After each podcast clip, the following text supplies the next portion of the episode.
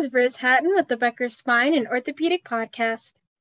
Here's your daily industry news briefing for today, September sixth. First, Doctor Kenneth Suzuki on September fourth performed knee surgery on Brandon Belt of the San Francisco Giants, according to N B C Sports. The procedure was the third on Mister Belt's right knee.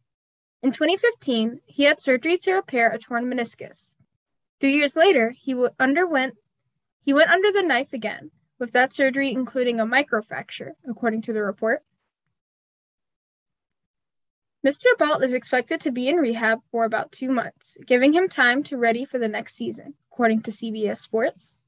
Second, large orthopedic groups, including Newport Beach, California-based Hoag and Atlanta-based Resurgence Orthopedics, are using Luna's new value-based care program for post-acute care.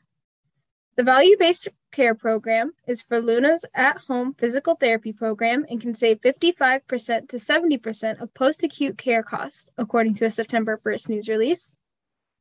Luna operates in twenty-four states in forty-three U S markets.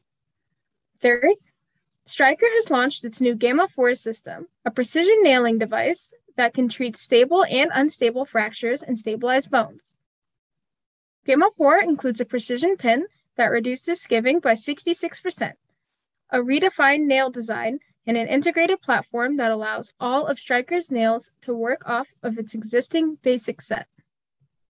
If you would like the latest spine and healthcare industry news delivered to your inbox every afternoon, subscribe to the Becker Spine Review e-newsletter through our website at w w w dot becker spine dot com.